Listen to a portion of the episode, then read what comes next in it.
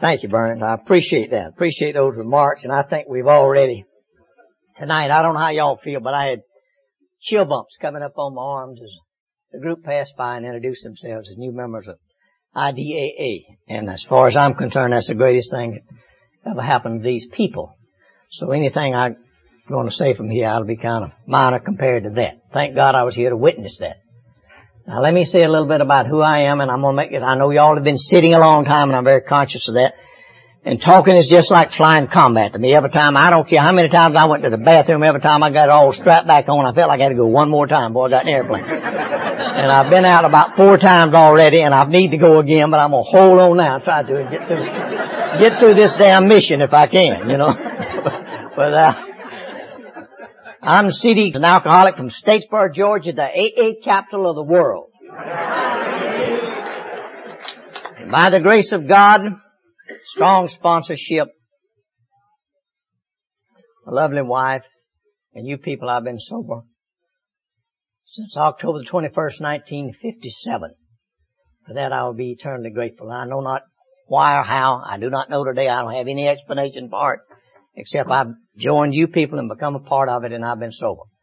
Thank God for that today. I'm glad that I'm an alcoholic. I don't know why I became an alcoholic. Maybe you do, I do not. We were not rich, we were not poor, I was not overly mothered, I was not underly fathered, we didn't do anything. I was just an average deal, you know, growing up in life. But the thing that started me drinking was the ladies, you know. That's right, I took my first drink on account of a lady, and we got some people in here who knows the lady I'm talking about. She's in North Carolina, and she's still a lady today as far as I'm concerned, but anyways, I started drinking by reason of her. I went out and dated two or three times. Every time I dated, I'd wind up drunk. She'd take me home, put me out, and take my car home. That's embarrassing. So I know a lot about pharmacology, and this is what little bit I'll tell you about pharmacology. I worked at a drugstore as a soda jerk. For a man by the name of Frank Davis, break it down and empty. I told Frank I was getting drunk every time I took this lady out. He said, next time you have a date with a city, come by drugstore here and I'll get you some extra heavy mineral oil and you take that before you go out and it'll coat your belly and you can drink and you won't get drunk.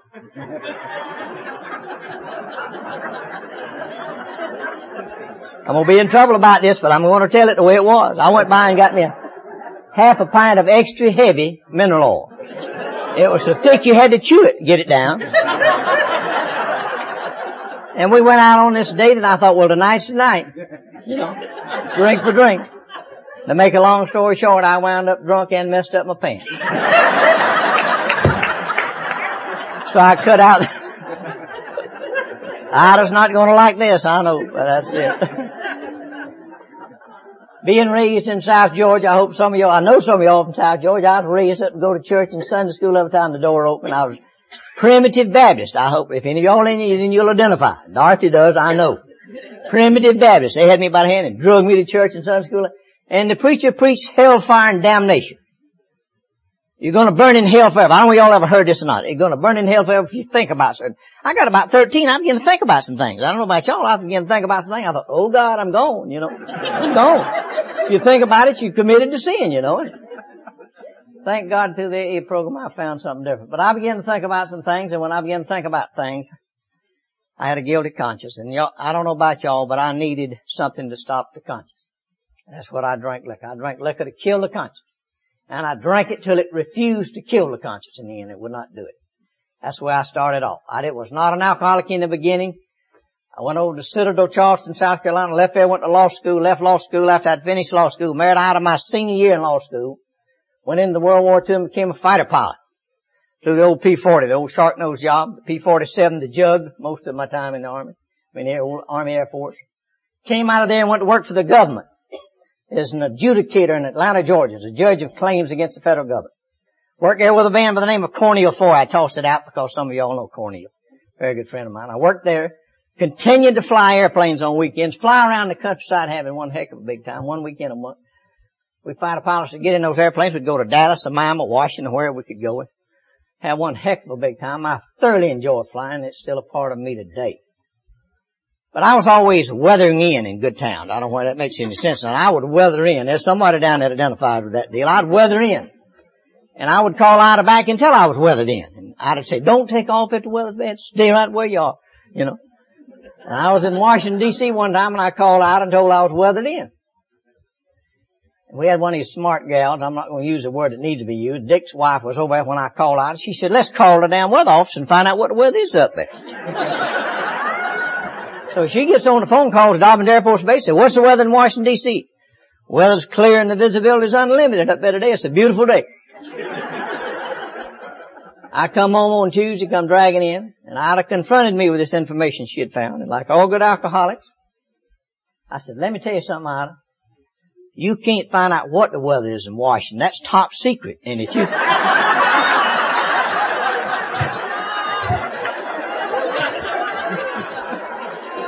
And if you call Dobbins Air Force Base anymore checking up on me flying these highly classified missions, I'm gonna get in a lot of trouble, so don't call up in. So I began to become a good liar, as most of you know it. I'll tell you what's the truth. I became one of, even after I got sober, and you had a time, and I don't want you I had a time stopping lying after I got sober. You know, I'd lie about any damn thing. I come in one afternoon from work, was getting undressed, take a shower, and my father had given me a nickel plated coat, 45 he'd had for years. It had six bullets in it. It in the top dresser drawer. As I was taking off my clothes to get undressed, Ida reached up, pulled open the top dresser drawer, took the 45 out, cocked it, and pointed it right between my eyes, me sitting on the side of the bed, and said, tell me all about it. and I didn't know which it was. and I began to do something I became very good at. I fell in the floor and started begging and crying. I kept saying, don't shoot me, you're gonna hurt me. Hell, a 45. 45 will blow a hole in you the biggest tomato can, you know. And I knew I was fixing to die. When she pointed a gun at me, I could see the undertaker. I saw the whole funeral right there. I knew it was gone. Gone right there. But let me say one thing, I'd have cut it out, you know. She, she brought that to a screeching halt. I checked out in jets in 1949. And I tell this because this is some of the trauma that went on in my life. And they didn't have any two-seater jets. I got the first jet aircraft I was ever in it. I had to fly. And no, some of you out there, I know are pilots. I got three or four good buddies. I, and it was one of the most traumatic experiences I've ever had in my life.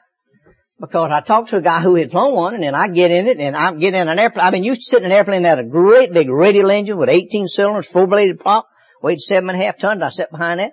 I get in an airplane, it's got a bubble that comes over the top of it, and it's got a pipe that comes down between your legs and goes out the back, and they build a damn fire in the thing, you know. and, and it was a, it was the darnest experience I've had in my life. And I'm not exaggerating this at all, but I never will get, I got in, we talked about it all, and they struck a match and lit the fire, you know, and let, I taxied out to the end and run away, and they sent an instructor behind you to follow you out there the way they did, because they had no two-seaters. A guy followed me by the name of Patillo. Followed me out to the end of the runway. I'd get out there and I called the tower. Tell them I'm ready to go, and they turned me over to Patillo, my instructor, who's sitting behind me in another aircraft. And he said, what's going on up there? See, I said, everything looks pretty good to me. And he, we talked a little bit and I said, everything looks okay. It's all in the green. And if you're in the Air Force, you know what that means. Everything's in the green. It means it ought to go. So they cleared me to take off and I poured the coal of this jet down the runway we go. And about halfway down the runway, this blue smoke began to boil up between my legs and I thought, oh God, it's on fire. And I run my hand down. It was cold. The damn thing was air conditioned. I didn't even know it. I pulled it in the air and I was literally so scared I didn't do anything. I just said, ah! you know, let her go. Old Patillo's following me. And about five minutes he called me and said, Collins, you better make a turn. You're already in Alabama. I was clean out of the damn state of Georgia. Never made a turn. Let her go. I came back and landed the aircraft and put it on the ground. And let me say here now, ladies and gentlemen, if it wasn't the easiest airplane in the world to be flying, C.D. Collins would not be up here talking to you tonight because I've flown it just as drunk as a damn cooter. And I'd sit up at 85, I mean 30,000 feet and just lay back and kind of doze around, you know, and if anything happened to wake you up, you could nose off it there. And I would do this, flying that aircraft because it was so easy to fly. I was down at Savannah one weekend, some of y'all know where that is. I'd flown down there and spent the weekend and gotten drunk. Come back by Statesboro where Ida's sister lives. Circle town on Sunday morning about 10,000 feet. You know, and, that, and back then, this is 1949, nobody saw a lot of jets around in small town, our circle town. And Lucille, her sister, and George, and the three young ones come out the yard and waved at me, you know, waving at me. I thought, well, they want me to give them a thrill, so I will. So I rolled it over like this and come screaming down. I'm looking right over the nose of this F-84 and I see George, Lucille, and three children in the yard. And I had been drunk and I was a little slow on my reflexes. So when I horsed it out, all I saw was pecan trees, you know. And I hit the top of the pecan tree in their backyard and got leaves, pecans all in the air scoop and everything else. Flew it back to Atlanta, scared Lizard to death about it, got away with it. It was okay. Called back on active duty in 1950 in the Korean conflict as a jet fighter pilot. Wound up at Fort Bragg, North Carolina. Out and I did up there living on the base, working for Colonel Douglas. I heard someone talking about Fayetteville, Arkansas. That's where he was originally from. Fayetteville, Arkansas. And he was working for Colonel Douglas and flying aircraft around the countryside, putting on demonstrations, showing them what the airplanes could do, trying to get additional funds from Congress this type of thing. And we flew around drinking a lot of liquor, having a big time, you know. And then I got orders to go overseas because they needed fighter pilots in Korea very badly at that time. And he tried to keep me. He said I was a good officer. And that was not true. I was a good pilot and loved liquor. That's the two things that we identified very much on. And so as orders came for me to go and he was going to give us a farewell party at home, which he did and gave a big drunken blowout. I don't know any of y'all have been to an Air Force drunken fighter pilot's deal, but there's nothing to compare with one of them. They're a unique thing. We got over and everybody got drunk and raised and sand and having a big time and Colonel Douglas came over to me and said, Collins, can you fly a B-25? I said, I'm the best damn B-25 pilot you've ever seen. Now when I'm drunk, I think I can fly anything. I don't know about y'all.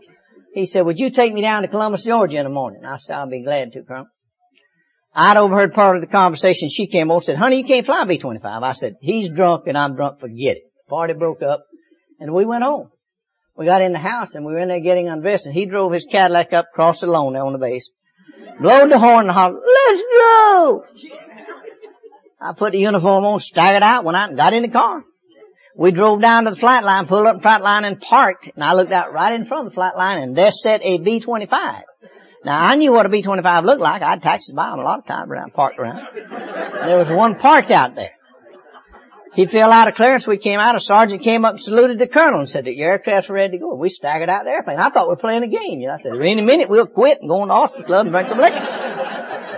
We staggered out the airplane. He said, you go first. I said, no, you go first. I said, you go first. So I, I climbed up through the bottom of the aircraft and got up there. You go right up to the main gear, sit down, VIP airplane, flushed up, high rank, and he came up to it and I thought, well, we played far enough now, you know, and I said, Listen, Douglas, I can't fly no B-25. He said, hell, you said you could, let's go.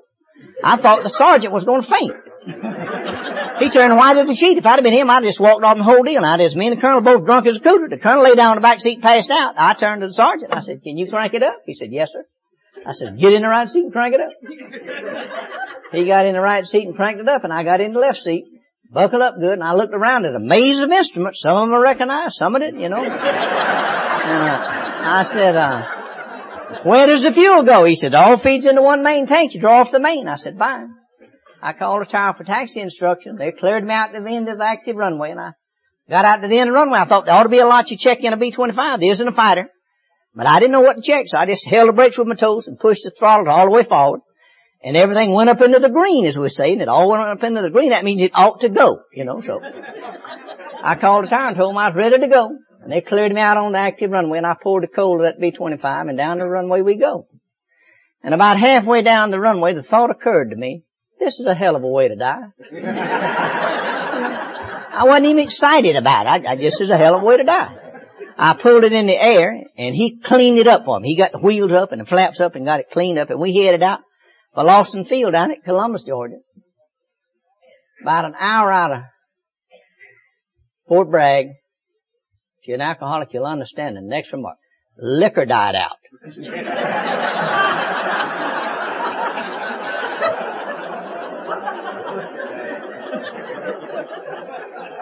and it dawned on me we going through the air now. Listen to this. There's three people on board, me, a sergeant, and a colonel. I'm in the left seat where the pilot's supposed to be. Nobody on board can fly it. I panicked. Put it my, I just got terribly disturbed. When I realized that I was a pilot. You know? I said, go back there and get that colonel up and get him up here. And get him to help me land this damn thing. You know, how am I gonna get it on the ground? He'd come back up he pulled up my headset, said that. Colonel said, come in over in and run away about 125 miles an hour, chop the power and it should land.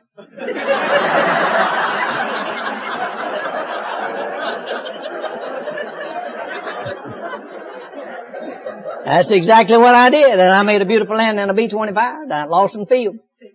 Columbus, Georgia. We went in officers club. I had three double martinis and flew the damn thing back.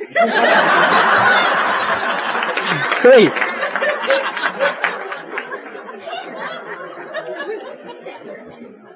I went on overseas. We'll get get through the drunk log real bit. Went on overseas in the southern part of Japan, Fukuoka.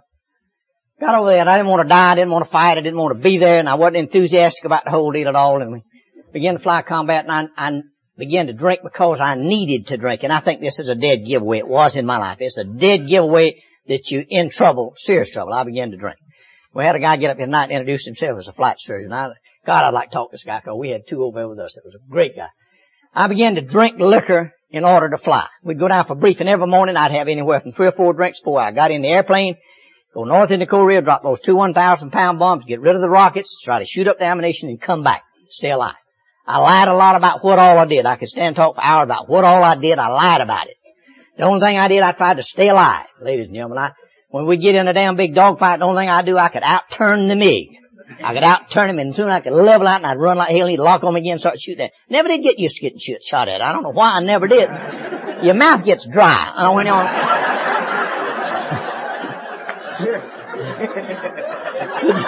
Thank you. I need it. I need it. And I got in trouble that one day and there's a red light come on in an F-84 which we were flying over and it comes on, it said, and, and I'm serious, in the instruction on what to do, it says pray, Al. That's all it said. Doesn't tell you when this red light comes on, pray. It means it comes on you out of fuel. You know, came on. And my mouth got so dry, I, I couldn't get enough saliva to say Mayday. I catch up. May, may, I tried to get enough saliva to, you know, to say Mayday, you know, where somebody could pick me up. Finally got enough saliva on my tongue to say Mayday, and they vectored me into an airport there, and I made a landing and just crossed the 38th parallel. But I went into alcoholism while I was in Korea. This I know beyond a shadow of a doubt. It was based at Daegu, Korea there, and I met a Catholic priest there, and I want to share this with you, and I'll get along with it fast, try to, because I know y'all have been sitting a long time. I met Father Ford from Boston, Massachusetts. Great big red-faced Irishman. I hope some of y'all are Catholics because he loved liquor and he loved pilots and he lived with us and stayed with us. We left the States with 75 pilots. We lost 37 of them the first eight months I was over there. And he stayed with us and drank liquor with us and prayed with us and every time a guy'd get killed, he'd have a mass for him the next day. And I learned to love this guy very much and talked to him quite a bit about my own. I wrote my mother about the Catholic priest. And she got all excited, wrote back, don't join the Catholic Church, you know. And, uh, anyway, I'm flying a lot of altitude over and I began to do a lot of hemorrhaging from the nose from flying so much altitude and they were going to have, flight surgeon said, see, you're going to have to have it repaired. And, uh, so they were going to send me back to Japan to have my nose repaired and stop the bleeding.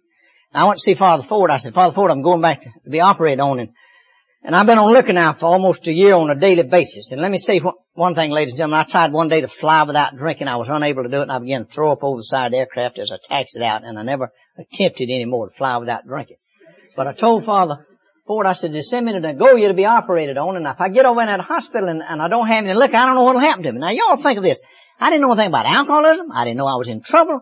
But evidently deep down I knew I had a problem because I said, I, I get in that hospital and don't have any liquor. I don't know what'll happen to me. Do you have any connections in Nagoya? He said, "See, I don't know anybody over there. But I'll call. So he called over and got a Catholic priest on the phone in Nagoya at this general hospital. He said, I'm sending a Lieutenant Collins over to be operated on. Said he's a Baptist in a hopeless case. Don't try to convert him, but bring him some liquor, you know. and, uh, I checked in this hospital, and the day I checked in, this major came in with a little cross up there, and he brought me a fifth of liquor every day I was in the hospital. Now let me say something. Think about what this next remark. If you'd have waited on the Baptist to bring you a drink, you'd have died and went to hell. now that's true. And, and I needed liquor. Let me say, I needed liquor. Had they not given me liquor, I'd have gone into DTs within, you know, eight to ten hours after that. I'd have come apart, right there. You. But he brought me liquor, bought me a fifth a day every day I was in, and I stayed drunk. Even the day I was operating on us, I was drunk. I came out of the hospital, went back to Korea, finished my tour. Came home a full-fledged alcoholic. This I know beyond a shadow of a doubt. Now, and out and the children met me in Savannah, Georgia. Had a son born while I was over there. She and the girls met me in Savannah, two little girls, and left the boy at home with her sister. And they met me, and they didn't recognize me. I had a great big handlebar mustache. It curled right up under my eyes. I gained up to 185 pounds. I'd left the States weighing 137. And now weighed 185. I drank so much liquor and chased it with beers I had blown up like a frog out of, you know, bloated. I could look straight out and see my cheeks, you know, when I looked out. And Ida and them didn't recognize me when I got off airplane. And I told Ida who I was and she still wasn't too happy and she, she didn't want to kiss me and the kids didn't want to kiss me. Nobody did, you know. And, and hell, I'd been fighting a war, you know. And that hurt my feelings and on the way home I stopped at a little town of Blitchton where I got a fifth of liquor and I was drunk. First time I laid eyes on my son, CD the third. And I hope I don't forget to tell you something about him. First time I saw my son, I was drunk. We went back to Atlanta, Georgia. I went back to work with the government. Tried to stay sober, was unable to do it, began to drink on a daily basis again. In our office, I hope none of y'all work for the government. I worked in our office, you could drink. We had old lawyers and very young lawyers. There wasn't no in between ones that couldn't get a damn job. Those it's old, they didn't want one, you know. So that's the kind of people we had working there. And anyway, you could drink on the job, but they had an ironclad rule in office: if you fell out of your chair, they fired you. We had a guy fell out of his chair one day over, never one of the smartest it, fell out of the chair and they fired him, so I used to hold on, you know, I just hold on real tight. Wouldn't even go to the bathroom. Ida began to have trouble with me. We began to have a lot of trouble in the home. And let me say right now, ladies and gentlemen, I'm glad you're laughing because I'll tell you one thing. If I couldn't laugh today and have fun, I would not be here. And I thank God you can laugh. I, I used to tell this in a different way. It's a horror tale, really. A horror tale. Me and this lady that I love so dearly now begin to do the things we said we never would do in our lives. We begin to cuss and fuss and talk and carry on like idiots in our home in front of the children, we began to do the very things we said we never would do. And it came to the point in Ida's life where she could no longer tolerate the situation and she left me and moved to Statesboro, Georgia. And that's the reason I'm in Statesboro today. She moved down there and divorced me for her habitual drunkenness. And I'm the only registered drunkard I know in Bulloch County, but I'm on the record up there as a drunkard and you can read about me. Of y'all ever in the courthouse there, can go in and read about C.D. Collins. Just say I'm a drunkard, you know, and there's no, nothing you can do about that. It's there, to be there forever. But Ida divorced me and I thank God for that today that she divorced me because I believe in my own particular life and I've heard many of you express the same thing. The only damn thing gets us here is pain and trouble. And that's what began to happen to me. Ida divorced me and I love the woman very dearly and I began to have trouble. And I wound up over in Birmingham, Alabama working for Social Security. And I wear a coat and tie every day to my office. I have a secretary and all this type of stuff. And I'm drinking on the job every day. It's no big deal with that. But things began to happen to me, and I believe God was intervening in my life. This is the way I felt for many, many years.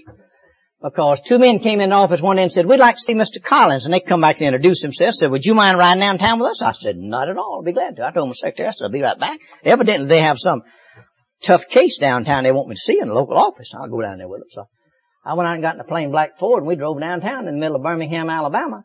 Pulled in front of this huge gray building and all got out. But got out and looked right above the building and says, Birmingham Jail.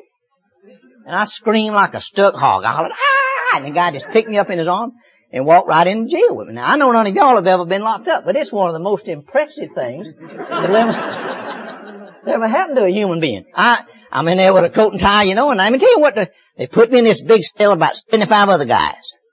And the guy locks the door and walks off. And let me tell you, what, since you've never been locked up, the first question is asked, what are you in for? I said, the warrant said child support said, Judge Smith will give you five years at hard labor for that. I like to die right there. I could see myself on the chain gang in Birmingham, Alabama, you know. A professional bondsman came down and got me out. I went home to my mother and father in Atlanta, Georgia. I never did even go back to the office. Wired them and told them I resigned. Of course, I knew what was going to happen anyway. I got home to mom and daddy. Now, mama said the reason I drank liquor is because I live with Ida. Said anybody who lived with Ida would have to drink, you know. But I don't have Ida, and I'm home with mom and dad, and it didn't take mom and dad about a week to find out what they had. now, I don't know where y'all ever heard these or not. You know, you're laying in one room coming to, and you hear them talking about you in another room. And my mama told my daddy, said, Clifford, load him up and carry him down to Statesboro, Georgia, and whatever it takes, you get Ida to take him back.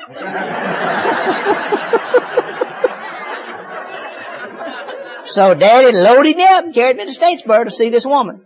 And we go down to see an item. We stayed a little motel out, a little motel still there today. I never go by, I don't think about it. We stayed out there and we go in to see this lady every day and every time we go and see her, it's like, now y'all from up here in Kentucky, maybe, you know, It's like pouring term time on a cat when Ida would see me. She'd get all excited and she'd go to cussing and talking ugly and acting ugly, you know, and, and, uh, and then me and my daddy was there trying to talk her into taking me back, you know, and this is going and she'd get so mad she'd run over and grab the phone and start down. So I'm gonna have you locked up. I said, well, if you're gonna put me on the chain gang, I want to be on the chain gang here in Statesboro. Why, when I come out on that truck every day and wave at my children, you know.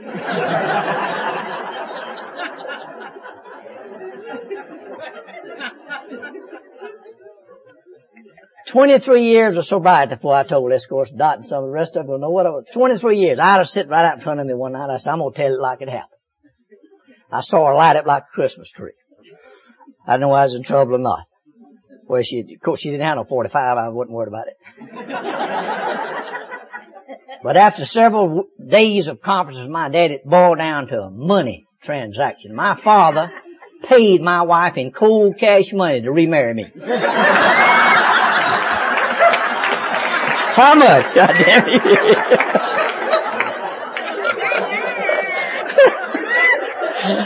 oh God, course Dot says, she still says, he didn't pay me enough. She says that right on the. He didn't pay me enough.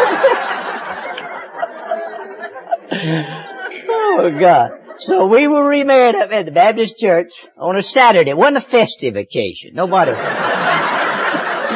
Nobody was throwing rice or anything. It just it's like a damn funeral. Nobody wanted to go, you know, and we had to go. And you ever seen a woman come down the aisle with three children following her, you know? So we remarried.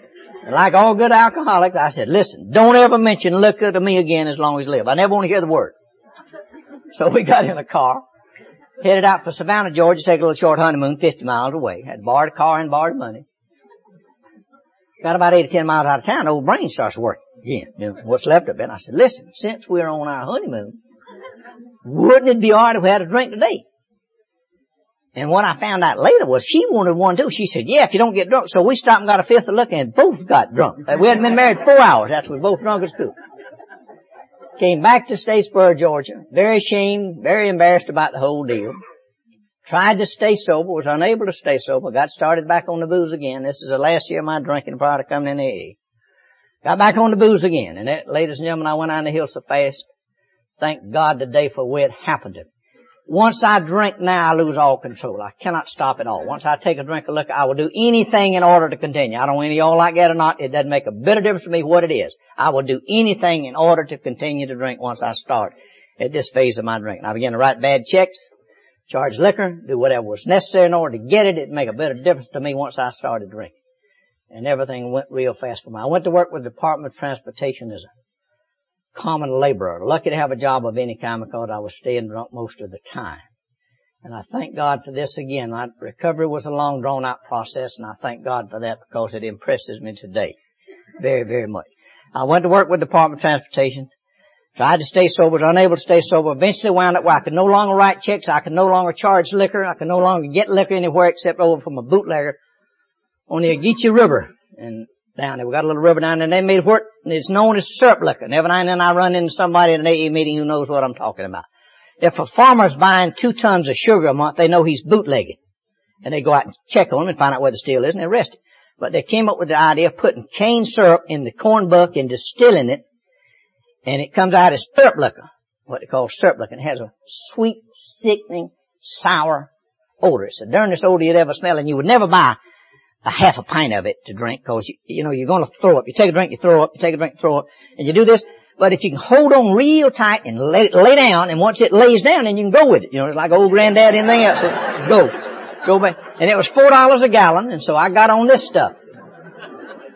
And I'd bring it home by the gallon. So, but one thing about drinking this stuff is the odor. And so Ida sister smelled it and, uh, I don't know what it was. And Ida said she didn't know, but Ida did know. And that's when Ida moved me out of the house into the little closet on the back porch back. She said it was a bedroom. It wasn't a bedroom, it was a closet. You know, wasn't that one little room in. Had a 40 watt bulb that hung down in my face. And I kept that little bulb burning right in my face all the time. I was coming off these drunk. Had a jug of water in a pan. And that one little wonder, and that's the way I'd come off the drunks. And Ida was working, making the living, and I was staying drunk on this syrup liquor. And ladies and gentlemen, I have total recall of this today, and I thank God, and I hope, pray to God, it never leaves me how it was in that room. How it was. We had a lady who was looking after the children, and out of making a living. And she'd come around and look in the window to see if I was breathing. I don't know why they didn't open the door. And you people in the medical profession, I've asked many of you doctors, I don't know why, if you've been drunk eight or ten days, and you're trying to come off of it, you don't have to breathe very much. I don't know how you explain it. You can take a little breath and just wait a while, you know. I don't know what it is. Wait a while, you don't move it. And this lady'd come out and look in the door and she wouldn't see any movement. She'd think I did. She'd run in and call out and say, Miss Collins, he's dead today. You know, and I wouldn't even get excited. She'd say, don't worry about it. I'll check on when I get home. I'd have come home, they'd both come around and look in the window and see if I was breathing, you know, and I'd have said she'd see a slight movement. She'd say, that SOB's not dead. Maybe he'll be dead tonight. very hopeful, ladies and gentlemen, very hopeful. My father had taken, paid her to take me back and there was no way that she could get rid of me unless I died. And she prayed to God that I would die. That's the way it was. That I would die. I would die. I'd come to on the floor in the living room. And I'd see my Two beautiful daughters walk out the door, those worn out shoes and those tattered dresses. And I'd have to get up off the floor and go get more liquor. Now nobody but an alcoholic understands that. I told that to my minister and he like to faint it. He said, God looked like you'd never drink again. I said, you don't understand. I had to drink to stop the wheels from turning my head wide enough. I didn't know how, what in the world had happened to me, how I got where I was. I didn't understand it at all. Nothing about it. Nothing about it. Still don't know anything about it today, ladies and gentlemen. Still don't know anything about it today.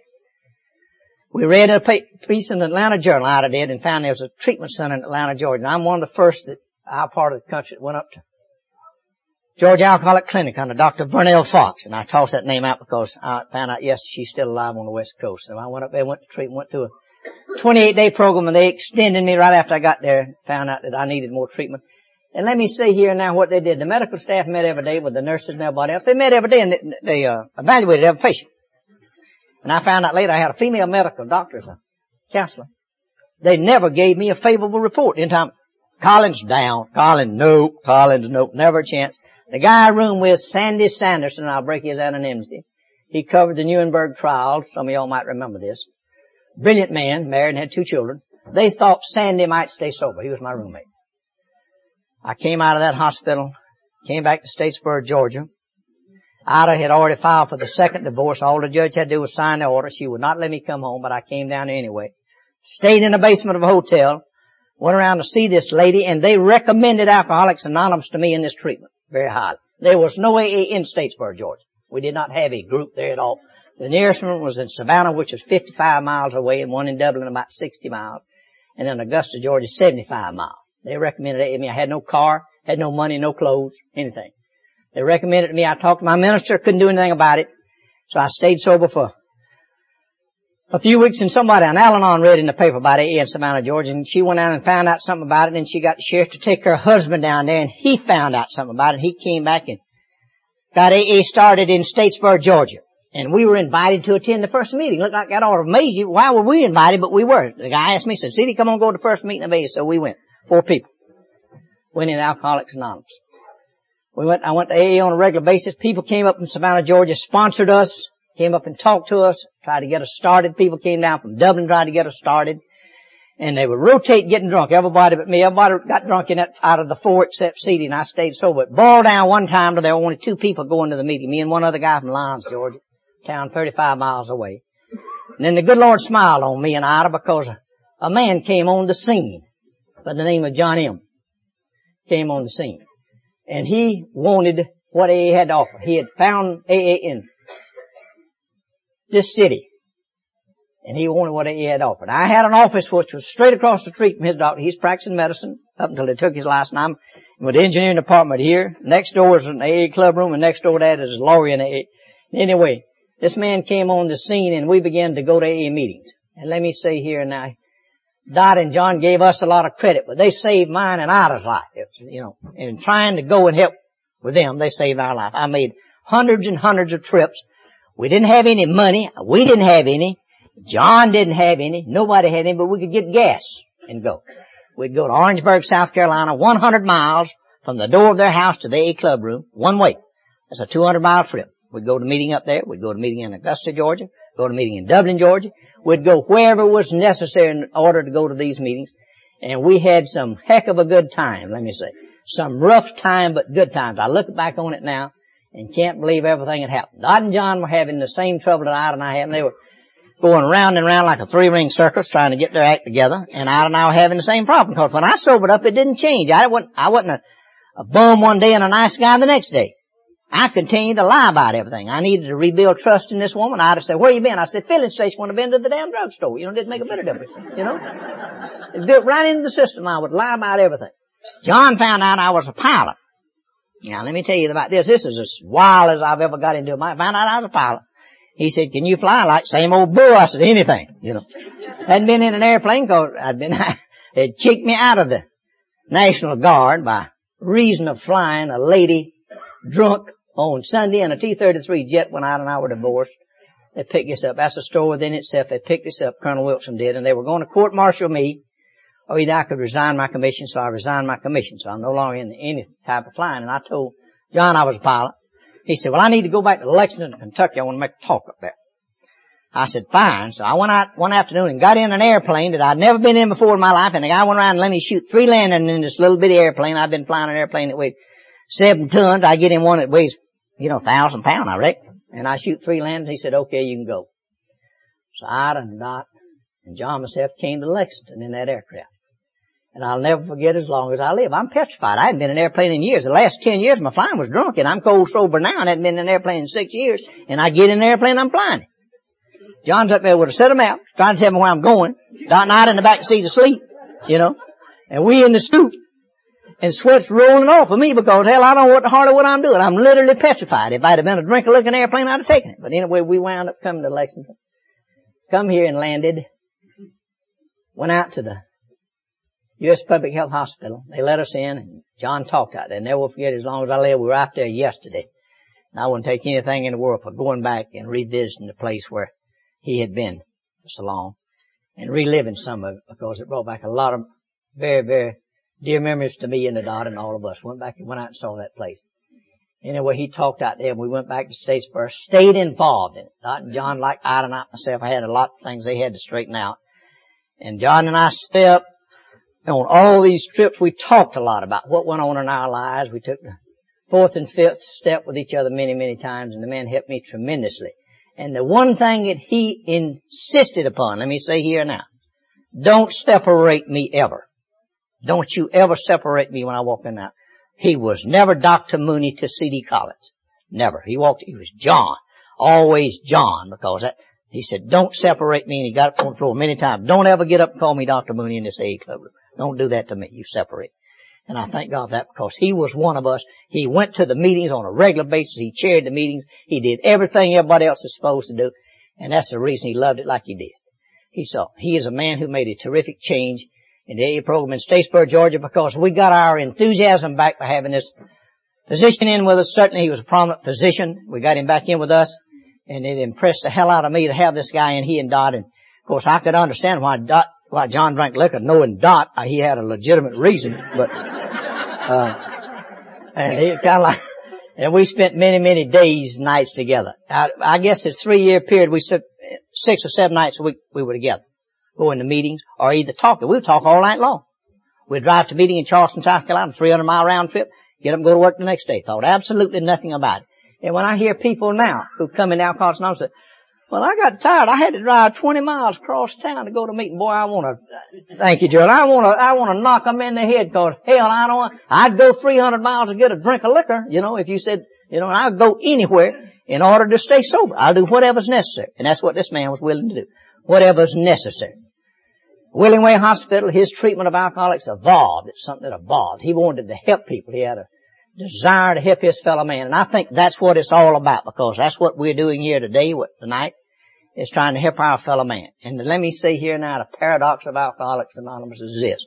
And me trying to help you it's returned to me tenfold. You may never get sober, but C.D. Collins stays sober. And if I'm out there trying to do my thing, then old C.D. stays sober. And I'm still involved in it today. I go to Five closed meetings a week and two speakers meetings a day. Now, thoroughly enjoy. But this is the type of thing we begin to do. We begin to go and talk to people and John began to do whatever he could do in order to try to help people. He brought them into his home, Dot's cooking, washing, ironing, doing everything else, and we wanted to buy an airplane and get in the airplane business. And John's like all doctors, and I'm gonna throw you all, all in a pot now, you might not like it. But money didn't mean a damn thing to him whether he had it or didn't have it. It just didn't occur to him, you know. So we out in the backyard one day, we had Bill Bowen, the mayor, hemmed up in the yard, and, and uh, we had been wanting to buy an airplane. You know, do all this flying around the countryside, saving drunk. We out there trying to get the money from Bill to buy an airplane. Doctor comes out the back door, and dumps some fries. She's in there trying to cook it. She said, you ought to pay the damn milk bill. You know, it's past due. You know, instead of trying to buy an airplane. And that was the truth, you know. Hadn't paid the milk bill, but we are going to buy an airplane, you know. We had them come up demonstrating airplanes. We couldn't even buy a spare, we couldn't have bought a tire on one of them if it took mine. But we had them come up demonstrate them. We was flying them all around the countryside, had one heck of a big time. But my relationship with this man and this family has been something extraordinary because of what went on between all of us. We had a relationship like you would not believe, and it's still that way today. Dorothy, I love her very dearly. And I don't know about you people in AA here, but one thing that I found out, the word love is the most used word, most misused word, and the most abused word in the English language. Think about it. Yet we in Alcoholics Anonymous know the real meaning of love, if you've been around any length of time. To love another human being without asking anything in return is what it's all about. I love you and not asking a damn thing back. Because if I told you love, I loved before I came in eight, there was I ain't gonna touch you. You can bet your bottom dollar. I love you not asking anything in return back. That's the name of the game. And I've been in it now, as I said, almost be 31, 30 years in October if I make it that long. Sponsored many, many people, still sponsor a lot of people, sponsored a lot of people in the medical profession. I don't know why, but he'd come to Statesboro and John would say, go see CD. I don't know why I didn't have any knowledge, but I would tell him the straight of it, you know, I didn't mess around with him. I didn't, wasn't overly impressed with it. Burns. I didn't let him impress me about being a doctor. I just tell him what is necessary to stay sober, you know. You got to stop drinking liquor, treat your fellow man right, and go to these meetings. You know, it's kind of a simple deal. And it blows my mind the simplicity of the program today. You know, how simple it is. It's so simple it blows your mind. It does. The woman that hated and despised me, we had one hell of a relationship. After I got sober, we still had one hell of a relationship. We played games with sex, money, and children. I don't know if y'all played those games or not, but the money come home, something might happen in the bedroom, but didn't, it wasn't nothing, you know. We played all kind of games, you know. And Ida and I had one hell of a time getting our relationship going. That's the reason we do what we do today because I think next to staying chemically free, relationships is a second thing. I don't know how you feel and you may not like what CD said, but I think my relationship with my fellow human being is next to being sober. I certainly got to be sober, chemically free first, but then my relationship with my fellow human being is next best. To be able to love people, understand them, and accept them is the greatest thing that's ever happened to me. The woman that hated and despised me loves me and has loved me for a long time. We ride up down the road many, many times, holding hands, and she's sitting close to me. And I bet people pass, I bet that's not that old goat's wife, but it is. That's my wife. hold it. But I love her very dearly. Wouldn't take a million dollars for it, and this is is a result of Alcoholics Anonymous and the AA program. The 12 steps are foolproof. I heard a man talk when I first came in AA by the name of Tom P. from Chappaqua, New York. Some of y'all have heard him. We had his tape. John and I did. We played it till we wore it out. We passed it, and, I, and if anybody's got this tape that he made in Augusta, Georgia, in 1900 and 58, I would give $500 to get a copy of it because I'm serious about it. Is that good a tape? We played it and played it and played it. It was that good. Tom Power said I was a failure in Alcoholics Anonymous. This is the way that the tape starts out. I was a failure in Alcoholics Anonymous, Anonymous because I could not or would not buy the God business. He stayed sober four years on guts and he went back to drinking. And the last time he bought the God business, I understand he's still alive today in Upper New York. 30 something years, about 38 to 39 years sober. But he got that. Ladies and gentlemen, I thank God today that I believe in a supreme being. And a supreme being I choose to call God. Because without that I could not make it on a daily basis. Because since sobriety, I and I in the 30 years, we've had every kind of trouble you can name. You name it, we've had some of it. That's another thing John used to say. Everybody said, whatever problem you had, go ask CD Nada. They've already had it. You know, and, and we've had it. We've had money trouble, job trouble, child trouble, everything you can think of. I have a son, CD the third, that was born while I was in Korea, is now a member of Alcoholics Anonymous. He came up and picked up a white chip from his father. And ladies and gentlemen, I wouldn't take one million cash dollars for what the boy did when he walked up and took a chip from his daddy a cup of coffee without them. they got used to it in the beginning. I used to land over the hospital over there all the time. The patients all run out and wave at me, you know, and all this kind of stuff. And Al's flown with me in the helicopter. John used to fly with me. I took everybody. It was a government helicopter. You pay taxes. I think you ought to be flying it. You know? so I took. Took everybody else. We go in. All the children in the neighborhood, everybody. It made a difference to me. Coming in Alcoholics Anonymous, one more thing I'll try to shut it down. Coming in all kind of things happened to us. We had an epidemic in our club room. Never could quite figure it out. John didn't know what it was, a water, the bed man, what, but most of the women, about six of them got pregnant in their E. Huh? And now boy, if that don't blow your mind, we got two girls in college, one, a boy, say in eighth grade, and Ida comes up pregnant. And when she found that out, I couldn't believe it. I thought, what in the world happened? You know, I couldn't figure it out, you know. But I finally found out what caused it, so we quit. But anyway. she got pregnant and had this son, and the day the son was born, there were 20 something members of Alcoholics Anonymous standing outside the living room. We brought him out, he was still wet. Yeah, he is. And then so when Ida got out of the living room, she said, he's yours. You never have been here when any others was born. Now you got you one. And she gave him to me, you know.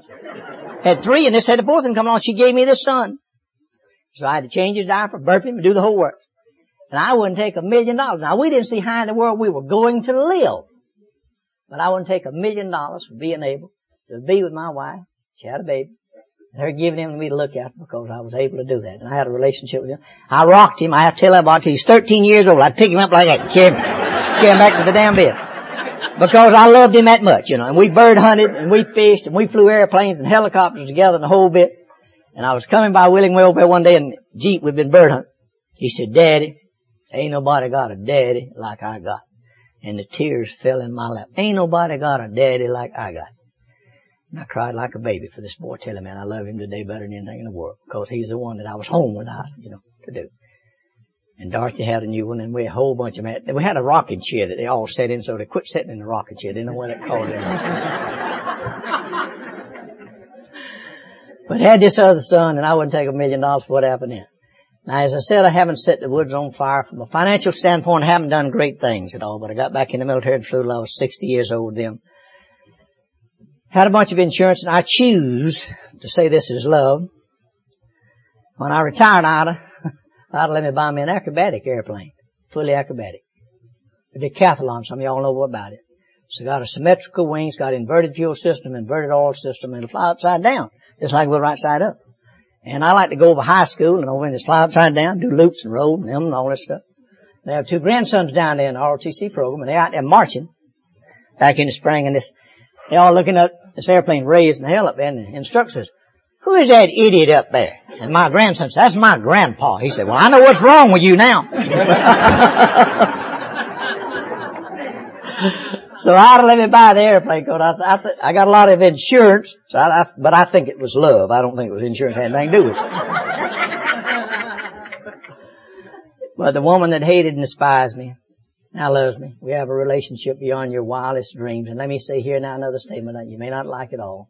If you haven't reestablished a relationship with the people that you love, then you've missed the boat. You have missed the boat. We've seen a lot of people come in Alcoholics Anonymous who did not reestablish their relationships, did not put the effort into it, and it's effort to reestablish relationships, to work at it, to rebuild trust, and get the whole thing going again because Ida had lost it all on me. She hated and despised me, and yet she had to live with me because Daddy paid her. So she needed the damn money. So she lived with me. We worked like the devil on rebuilding the trust, and we have. We love each other very dearly. We go around the countryside all the time, being with people like you and being a part of what's going on. And I wouldn't take one million dollars for it. I thank God that I'm an alcoholic today, and I think I'm very sorry for what happened to the people that I came in contact with, and I've tried to make them amends the best I could, you know, to try to get it straight. And that's what it's all about. I have nothing in a way of a financial way, as I said, I haven't set the woods on fire. We have a decent home, live on enough retirement to live on. But if I was going to bequeath anything to our children, which we, you know, everybody likes to leave some type of legacy, I would leave the A way of life to them as a legacy. Because through this program, I found love and understanding beyond my wildest dreams. Now as a young man, as a law school student, I wanted to be governor of the state of Georgia. That was my ambition as a young man. Still think I'd have been a better damn governor than some of them we have, but that's alright. I wanted to be governor of the state of Georgia. But you know what's the truth? I wouldn't swap places today or tonight with Joe Frank Harris. He's our present governor. I wouldn't swap places with him because Joe Frank Harris will never know what I know. Unless he becomes an alcoholic and goes through what I want. He will never know. No way would you know this unless you go through it, you know. And I hope and pray to God that, you know, like it was when John went on it, somebody, when I die, somebody passes by my casket and says, C.D. tried to help his fellow man because I think that's the highest compliment you can pay a human being. I had rather you say that about me than have a statue erected to me on the courthouse on the Capitol Square in Atlanta, Georgia. Say he tried to help his fellow man because that's what it's all about, ladies and gentlemen. I've only come through here one time and that's the reason I'm up here tonight. And let me say here and now that you're a beautiful group of people and I've enjoyed and I feel the love and all and I was dreading this very bit. I thought, God, what can I get up and say to a bunch of distinguished physicians and all that makes sense? But the only thing I can say is like Bernard Soman says, CD, get up and tell your story and do it the best you can. And a man by the name of Johnny M. and Dorothy M. who sat down there. A lady that I love very dearly and her son back there who took his first flying with me. Now, I'm, I'm his co-pilot. Now, it's all reversed, you know. But that's okay. Al and I have one heck of a big time traveling around the countryside flying. He's an excellent pilot and I enjoy going with it. Coming up in yesterday before he said, automatic pilot doesn't work. You fly. You know, hell, I had to fly all the way up. Yeah, I'm an automatic pilot. You know, I drive all the way up. But that's okay. I'm glad of it. Ladies and gentlemen, it's been one of the highest honors I've ever had to be a part of this. And I thank you from the bottom of my heart, and I love each and every one of you. For God's sakes, you people who came up here tonight and have introduced yourself, and some of you were fairly new, for God's sake, stick with us because it will blow your mind, and I'm serious, as to what will happen to you if you stay in here and work the 12 steps, which is the program to the best of your ability. It will blow your mind is what will happen to you because I've seen it's blown mine and thousands of others. Thank you very much for listening.